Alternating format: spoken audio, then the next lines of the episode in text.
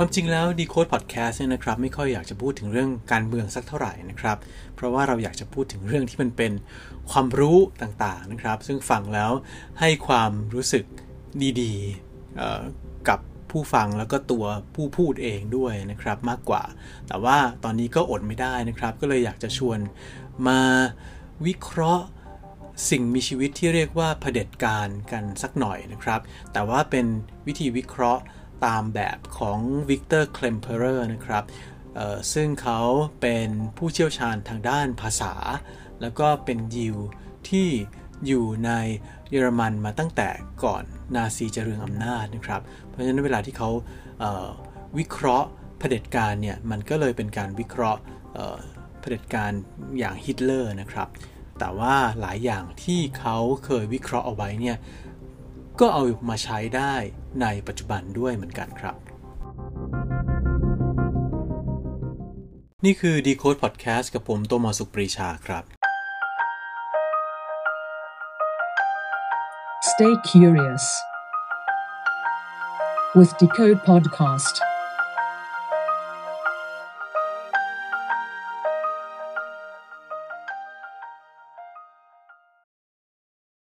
K l e m p e r e r เนี่ยนะครับมีชื่อเต็มๆว่า Victor k l e m p e r e r นะครับ V I C T O R K L E M P E R E R นะครับเขาเป็นผู้เชี่ยวชาญด้านภาษา โดยงานเขียนที่โด่งดังที่สุดของเขาเนี่ยก็คือการเขียนบันทึกเป็นไดอารี่นะครับหลายคนจึงเรียกเขาว่าเป็นไดอาริสต์นะครับเคลมเพอร์เนี่ยเป็นยิวที่มี ชีวิตอยู่ตั้งแต่ก่อนยุคนาซีนะครับ ตั้งแต่ยุคที่เป็นจักรวรรดิเยอรมันนะครับ จนกระทั่งมาถึงยุคที่เป็นสาธารณรัฐไวมานะครับ แล้วก็ไล่มาจนถึงยุคก่อตั้งอาณาจักรไรช์ที่ 3 ของฮิตเลอร์นะครับ ซึ่งอันนั้นก็เป็นการเปลี่ยนเยอรมันเนี่ยเยอรมนีนะครับให้กลายเป็นนาซีนะครับ แล้วก็ยังอยู่ไปจนกระทั่งถึงเมื่อเยอรมนีเนี่ยกลายมาเป็นประชาธิปไตยนะครับ เพราะฉะนั้นบันทึก ไดอารี่ของเขาเนี่ยจึงเป็นเรื่องที่สำคัญในทางประวัติศาสตร์มากนะครับ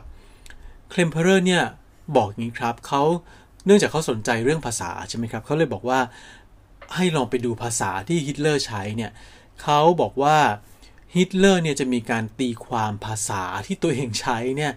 คนละแบบกับ norm หรือว่าบรรทัดฐานของคนทั่วไปนะครับ แล้วก็ ฮิตเลอร์เนี่ยถึงขั้นปฏิเสธความหมายของคำหลายคำนะครับ ซึ่งเป็นความหมายที่มันถูกต้องแท้จริง แล้วก็เลือกใช้คำที่มีความหมายตรงข้ามด้วยซ้ำไปนะครับ ตัวอย่างอันหนึ่งนะครับก็คือคำว่า the people นะครับหรือคนที่ฮิตเลอร์ใช้เนี่ยเขาไม่ได้หมายความถึงใช้คำว่า the people นี่ไม่ได้ไม่ได้หมายความถึงประชาชนทั่วไปทุกคนนะครับ แต่หมายถึง some people หรือว่ามีเฉพาะคนบางกลุ่มในประเทศเท่านั้นที่ถือได้ว่าเป็น the people ในความเห็นของฮิตเลอร์นะครับยิวเนี่ยก็อาจจะไม่ถือไม่ถือว่าเป็น people นะครับของฮิตเลอร์นะครับ ซึ่งซึ่งคำแบบเนี้ยมันก็คล้ายๆกับคำว่ามันมีคำหนึ่งมันมีวลีหนึ่งในไทยเหมือนกันที่ฮิตเมื่อหลายปีก่อนนะครับ ซึ่งมันก็คือวลีที่พูดถึงคำว่า มวลมหาประชาชนนะครับ ซึ่งพอฟังคำนี้แล้วมันโอ้โห มันดูใหญ่มากเลย มวลมหาประชาชนคือมันอาจจะมันควรจะต้องใหญ่กว่าคำว่าประชาชนนะเพราะมันมีคำว่ามวลและมหามารวมกันด้วยนะครับ แต่จริง ๆแล้วเนี่ยออพอพูดคำว่ามวลมหาประชาชนเนี่ยจริง ๆ มันเป็นแค่สับเซตของคำว่าประชาชน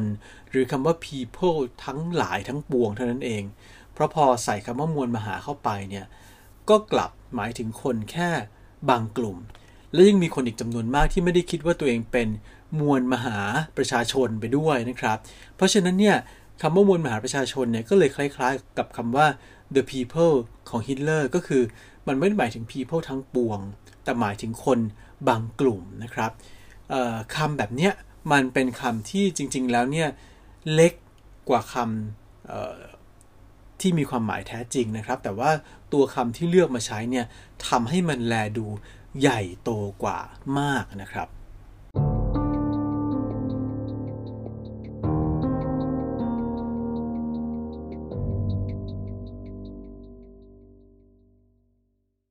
เคลมเพอร์บอกด้วยนะครับว่าอีกอีกเรื่องหนึ่งในในด้านภาษาเนี่ยที่คนที่เป็นเผด็จการทั่วโลกมักจะเป็นเหมือนกันหมดก็คือว่า จะห้ามใครมาเรียกตัวเองว่าเป็นเผด็จการนะครับ ซึ่งจริงๆแล้วถึงแม้ว่ามันจะมีความย้อนแย้งในตัวอยู่ไม่น้อยเนี่ย แต่ก็จะมีลักษณะที่เรียกได้ว่าเป็นแบบฉบับอย่างหนึ่ง เป็น typical อย่างหนึ่งของเผด็จการเลยนะครับ ทีนี้เคลมเพอร์ยังอธิบายไว้อีกอันหนึ่งด้วยนะครับว่าเเวลาที่เผด็จการจะ สถาปนาตัวเองขึ้นมาเป็นเผด็จการเนี่ยวิธีการที่ทำให้คนเนี่ยเชื่อตัวเองเนี่ยนะครับวิธีการที่ทำให้คนเนี่ยยอมค้อมหัวให้ยอม conform เข้าไปสู่ระบอบเผด็จการใด ๆ ก็แล้วแต่เนี่ยนะครับเคลมเพอร์บอกว่าเผด็จการมักจะใช้วิธีที่เรียกว่า endless repetition นะครับ หรือเป็นการ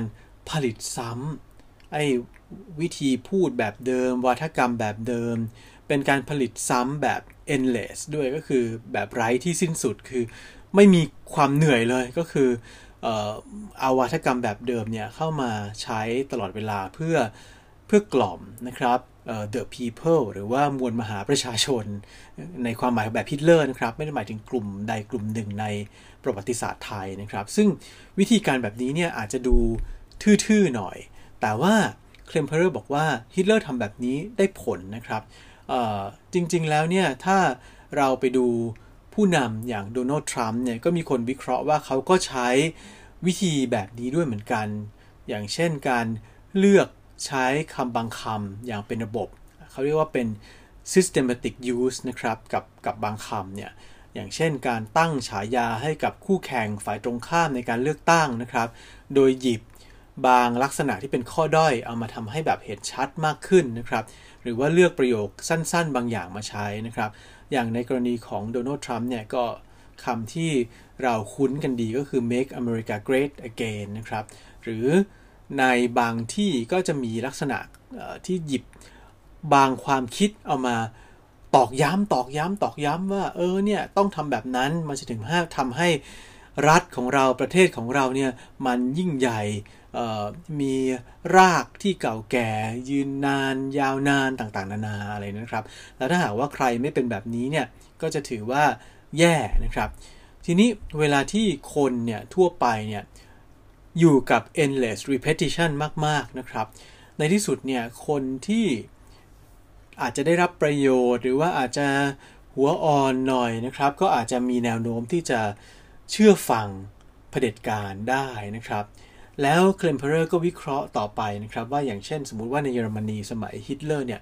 พอเชื่อฟังเผด็จการแล้วเนี่ยก็จะเกิดอาการอีกแบบหนึ่งขึ้นมาก็คือ จะสนใจสิ่งที่เรียกว่าความจริงเนี่ยน้อยลงนะครับ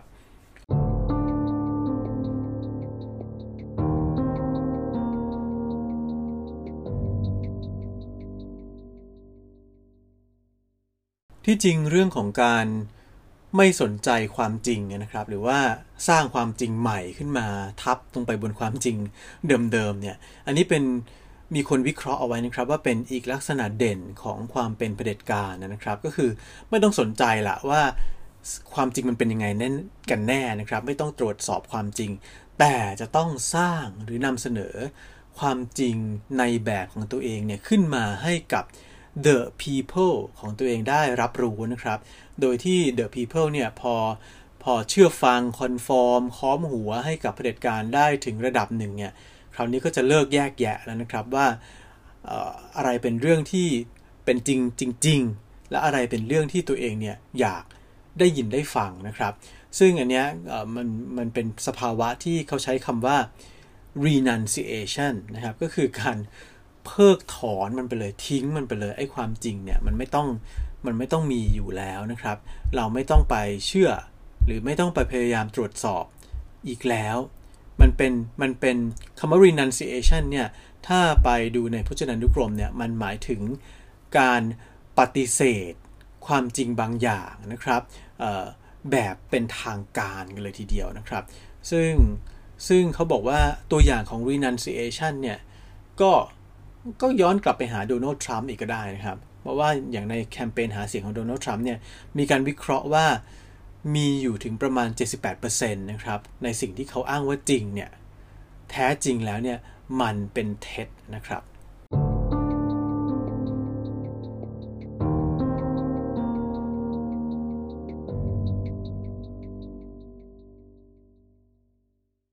พราะฉะนั้นถ้าเกิดว่าดูตามแนวคิดของ Klemperer เนี่ยนะครับ Klemperer ก็บอกว่าเริ่มต้นเนี่ยเผด็จการก็ใช้วิธี endless repetition นะครับ ก็คือฝังหัวปั่นหัวไปเรื่อยๆด้วยเรื่องเดิมๆเนี่ยซ้ำๆนะครับ เสร็จแล้วเนี่ยมันก็ทำให้เกิดการสูญสิ้นไปของความจริงอื่นๆ จนเหลือแต่ความจริงของเผด็จการนั้นนะครับ ซึ่งเคลมเพอร์บอกว่าถ้าหากว่าไอ้ไอลักษณะแบบนี้มันเกิดขึ้นเป็นวงกว้าง หรือว่าเกิดขึ้นมากๆเนี่ย ในที่สุดเนี่ยคนที่เป็น the people เนี่ยก็จะก็จะวางศรัทธาของตัวเองเอาไว้ผิดที่ผิดทาง เขาใช้คำว่าเกิด misplaced faith นะครับ คือเป็น faith ที่อยู่ผิดที่ผิดทางเนี่ย ก็คือว่าเขาสามารถที่จะเเชื่อมั่นไว้ใจศรัทธานะครับ ได้แม้กระทั่งคำพูดประเภทที่อวดอ้างคุณวิเศษของตัวเองต่างๆ นานานะครับ ก็คือคำพูดประเภทที่เรียกว่าเป็น self deify นะครับก็คือการยกตัวเองขึ้นเหนือคนอื่น คิดว่าตัวเองเนี่ยรู้ดีที่สุด เก่งที่สุด มองเห็นปัญหาได้ทะลุที่สุดนะครับ ซึ่งเคลมเพอร์บอกว่าฮิตเลอร์เนี่ยก็เป็นแบบนั้นฮิตเลอร์จะใช้เขาจะพูดบ่อยๆนะครับบอกว่า I alone can solve it ก็คือปัญหาเนี่ยมีแต่ตัวฮิตเลอร์คนเดียวเท่านั้นที่แก้ปัญหานี้ได้หรือว่า I am your voice นะครับก็คือบอกว่าฉันเนี่ยแหละคือเสียงของพวกคุณทั้งหลายดังนั้นต้องเชื่อฟังฉันอะไรเงี้ยนะครับ ทีนี้เมื่อมันเกิด misplaced faith หรือว่าเกิดศรัทธาขึ้นมาผิดๆในตัวผู้นำที่เป็นเผด็จการแล้วเนี่ยนะครับไอ้ความเชื่อแบบนี้ก็จะผลักดันให้ผู้ศรัทธาหรือ the people ทั้งหลายเนี่ยเเกิดเกิดความคิดความเชื่อ ที่ไม่ได้วางอยู่บนความเป็นจริงนะครับ แล้วก็วางตัวอยู่บนคำพูดของผู้นำที่เป็นเผด็จการนั้นๆนนนะครับ โดยที่เผด็จการก็มักจะชอบสัญญาในสิ่งที่มักจะเป็นไปได้ยากนะครับ แต่ว่า the people เนี่ยก็จะเชื่อหมดเลยว่าความคิดประเภทนั้นต่างๆ นานาที่หาความจริงได้ยากเนี่ยจริง ๆ แล้วมันจะมันจะต้องเป็นจริงได้แน่นอนอะไรเงี้ยแล้วก็สามารถที่จะเดินตาม ผู้นำที่เป็นเผด็จการแบบนี้ไปได้เรื่อยๆนะครับ แล้วก็สมมุติว่ามีใครพยายามที่จะบอกว่าในความจริงมันเป็นอีกแบบหนึง่งคนเหล่านี้ the people เหล่านี้ก็จะเชื่อได้ยากมากนะครับ คือคือลืมตาขึ้นมามอง หรือว่าตรวจสอบตัวเองเนี่ยได้ยากมากนะครับ มันมีอีกคนหนึ่งนะครับก็คือทิโมธีสไนเดอร์นะครับเขาเขียนหนังสือชื่อ On Tyranny นะครับก็คือว่าด้วยทรราชเนี่ยผมเข้าใจว่าเล่มนี้มีแปลเป็นไทยอยู่เหมือนกันนะครับทิโมธีสไนเดอร์เนี่ยบอกว่าอาการทิ้งความจริงแบบที่ปรากฏให้เราเห็นเนี่ยในยุคของอแบบโดนัลด์ทรัมป์เนี่ยนะครับ เราเรียกมันว่า post truth ก็คือ ไม่ต้องไปสนใจความจริงกันอีกแล้วแหละเป็นยุคหลังความจริง แล้วเขาบอกว่าไอ้ post truth เนี่ย จริงๆ แล้วมันเป็นวงจรเหมือนกันนะครับ เพราะว่ามันไม่ใช่อะไรอื่นเลยนอกจากเป็นสภาวะที่เรียกว่า pre fascist นะครับ post truth เนี่ยคือ pre fascist ก็คืออาจจะนำไปสู่ความเป็นฟาสซิสต์ได้นะครับ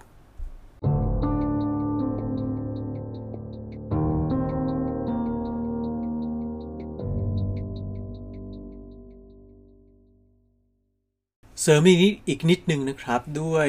แนวคิดของนักปรัชญาอีกคนหนึ่งนะครับ ชื่อ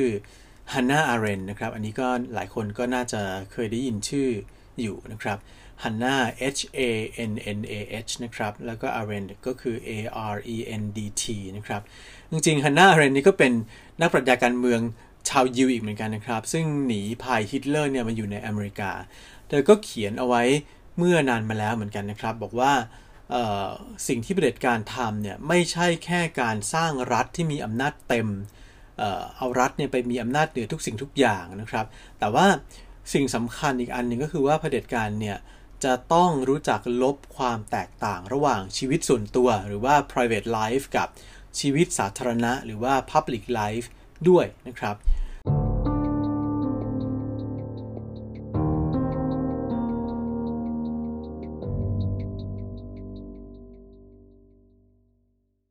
คือถ้าอยู่ในสถานการณ์ปกติทั่วไปนะครับ เราก็อยากมีชีวิตส่วนตัวที่ไม่ต้องการให้ใครมารู้มาเห็นอะไรต่างๆ แต่ว่ารัฐที่เป็นเผด็จการเนี่ยก็มักจะพยายามสร้างศัตรูอะไรบางอย่างขึ้นมานะครับ แล้วก็บอกว่าเฮ้ยนี่มันอันตรายแล้วนี่อันตรายแล้วเพราะฉะนั้นเนี่ยจะต้องยอมให้รัฐเนี่ยก้าวเข้าไปหาชีวิตส่วนตัวของเรามากขึ้นนะครับมาสอดส่องดูแลโน่นนั่นนี่อะไรเงี้ย ซึ่ง the people ทั้งหลายเนี่ยก็มักจะยอมครับก็คือทำให้ไอ้เจ้าเส้นแบ่งระหว่างชีวิตส่วนตัวกับชีวิตสาธารณะเนี่ยมันมันเบลอมันหายไปอะไรอย่างนี้นะครับ โดยมักจะบอกคล้าย ๆ กันเลยว่า เฮ้ย ไม่ได้ทำผิดจะไปกลัวอะไรล่ะ ถ้าไม่ได้ทำผิดก็ต้องให้รัฐเข้ามาดูทุกอย่างในชีวิตของตัวเองได้อะไรอย่างเงี้ยนะครับ ซึ่งอันนี้เนี่ยมันมันน่าสนใจเพราะว่าฮันนาอาเรนก็บอกนะครับว่า ที่เผด็จการเนี่ยนิยมทำลายเส้นแบ่งระหว่างชีวิตส่วนตัวกับชีวิตสาธารณะเนี่ยไม่ใช่แค่เพราะว่าจะเข้าไปควบคุม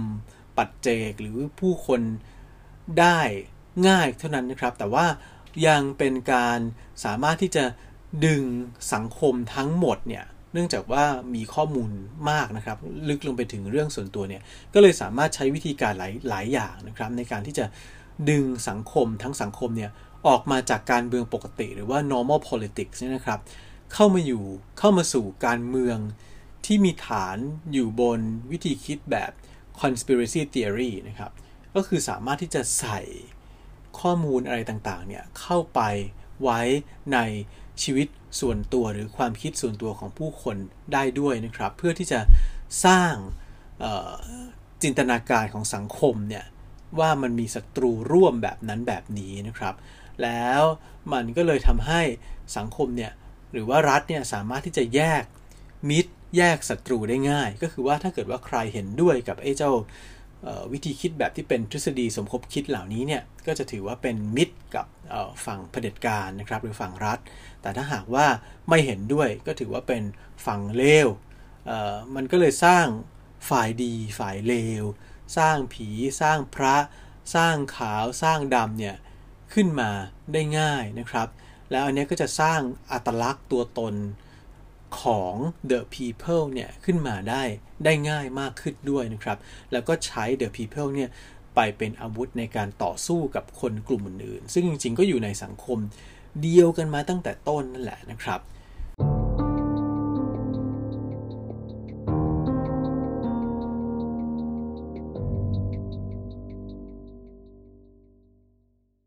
จะเห็นว่าพอใช้แนวคิดของ k l e m p e r e r กับฮันนาอาเรนเนี่ยมารวมๆกันเนี่ยนะครับ เราก็จะเห็นได้เลยว่าเผด็จการเนี่ยมันมีวิธีการบางอย่างที่คล้ายๆกันไปหมดนะครับก็คือใช้ endless repetition ใช้วิธีสร้างความจริง ใช้วิธี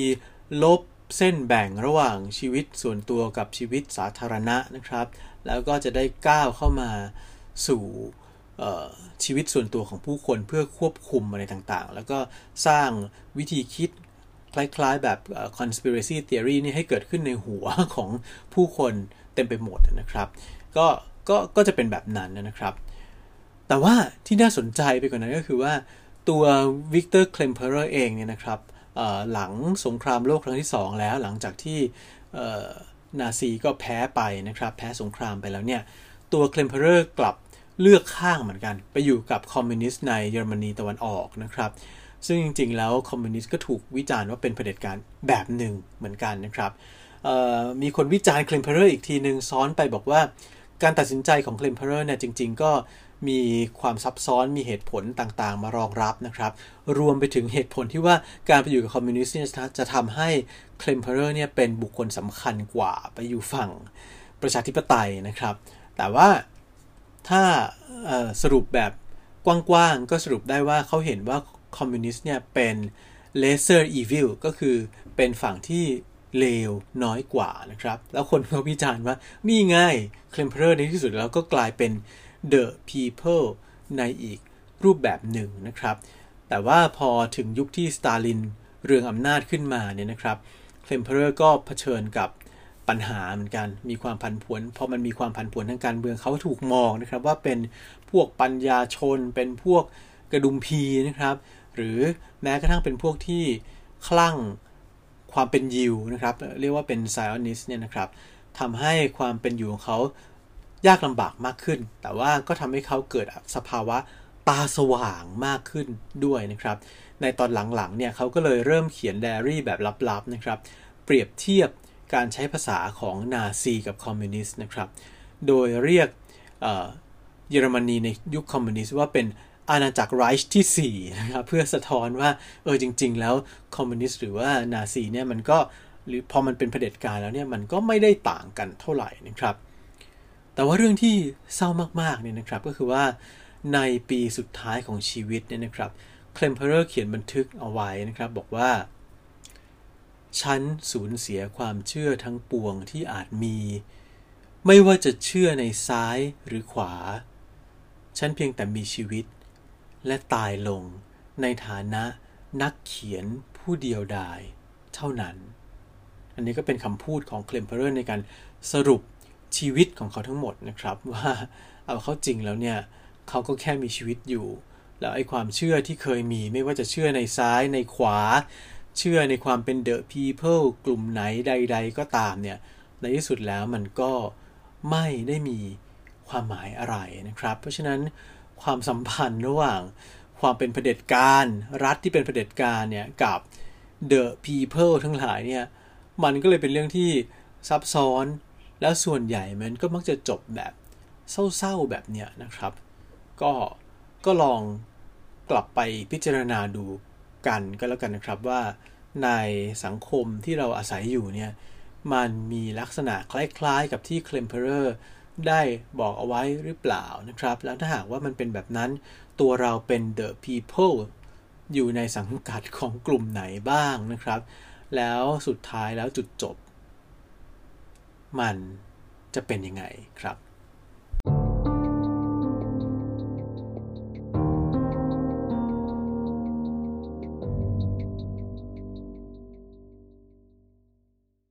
นั่นก็คือ Decode Podcast กับผมตัวมาสุปรีชานะครับ ในตอนที่เรามาดูกันว่าความหมายของความเป็นเผด็จการเนี่ยมันคืออะไรบ้างนะครับ ติดตาม Decode Podcast ได้ทาง Spotify ทาง Apple Podcast ทาง Google Pod Google Podcast นะครับ แล้วก็ทางแพลตฟอร์ม podcast อื่น ๆ ได้นะครับ ก็ลอง search กันดูนะครับสำหรับในคราวนี้เนี่ยต้องขอลาไปก่อนพบกันใหม่คราวหน้าครับ สวัสดีครับ Stay curious with Decode Podcast.